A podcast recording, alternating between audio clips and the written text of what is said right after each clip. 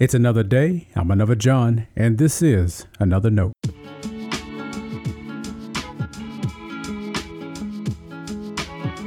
Today's edition of Another Note is titled Neck High Trust.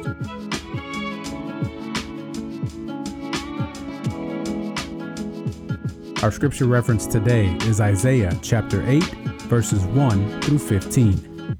As always, may the Lord add a blessing to the reading and hearing of His holy word.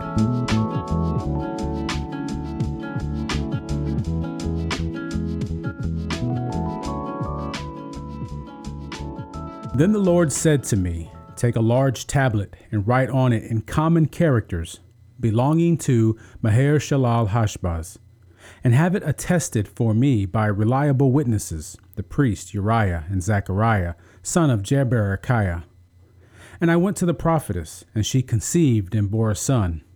Then the Lord said to me, Name him Maher Shalal Hashbaz, for before the child knows how to call my father or my mother, the wealth of Damascus and the spoil of Samaria will be carried away by the king of Assyria.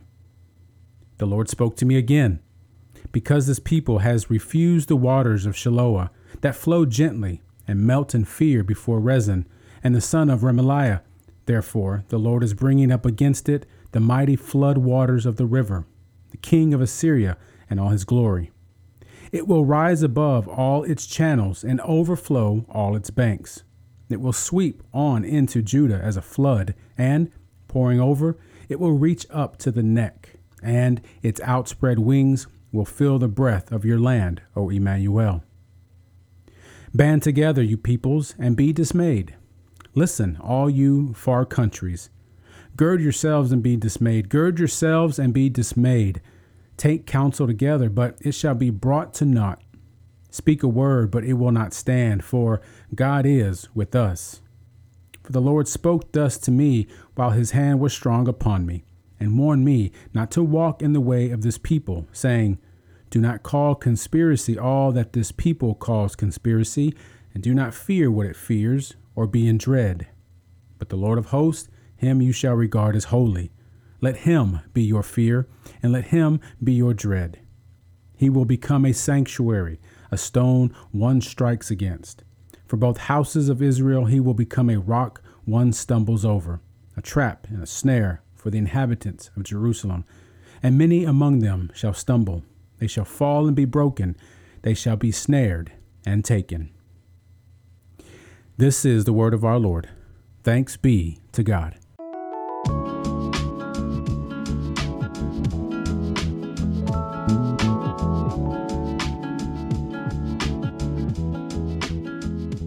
There's a lot happening in the background by the time we get to Isaiah 8. At this point, it's fair to ask who is Emmanuel? Was the prophet's son to be the sign promised from God? Also, Isaiah told King Ahaz the promise of Emmanuel in Isaiah 7. Now, in chapter 8, Isaiah has a new or renewed promise. This one is for all the people to see and hear. How do the two visions pertain to the king and to the people? We could explore, too, the mention of a prophetess, assumed to be Isaiah's wife. Is her role the same as Isaiah's? And that's not even getting into the ongoing war surrounding this narrative. These are the kinds of things we learn from studying the Bible. Wars and prophecies may not seem relatable to you, but keep learning. Ancient people of faith had struggles and needed to make decisions of faith. You do too.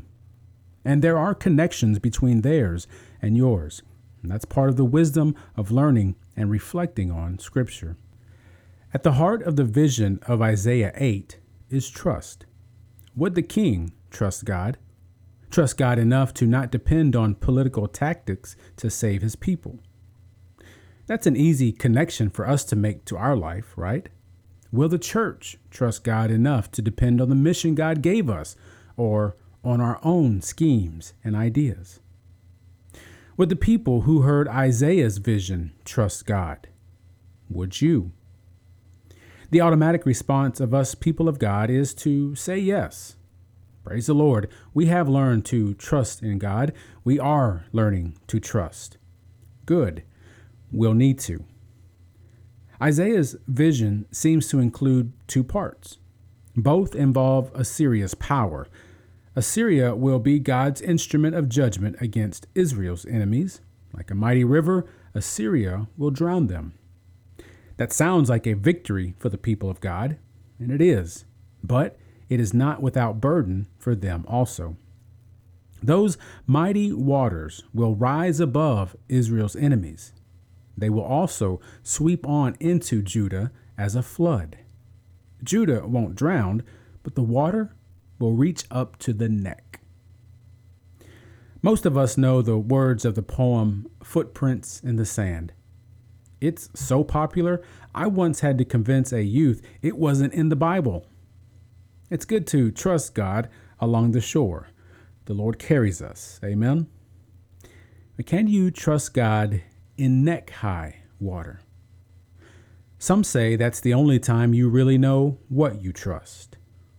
Now, I don't wish for neck high conditions for any of us. We should reflect, though, on what it is we trust about God. If those conditions do come, I want us to have neck high trust.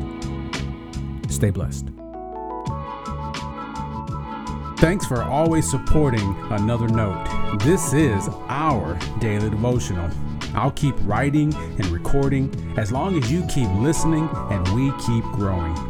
If you ever find another note on iTunes or anywhere else podcasts are available, make sure to leave a review so others can join us. And the easiest way to connect with me is online at anotherjohn.com. God be with you.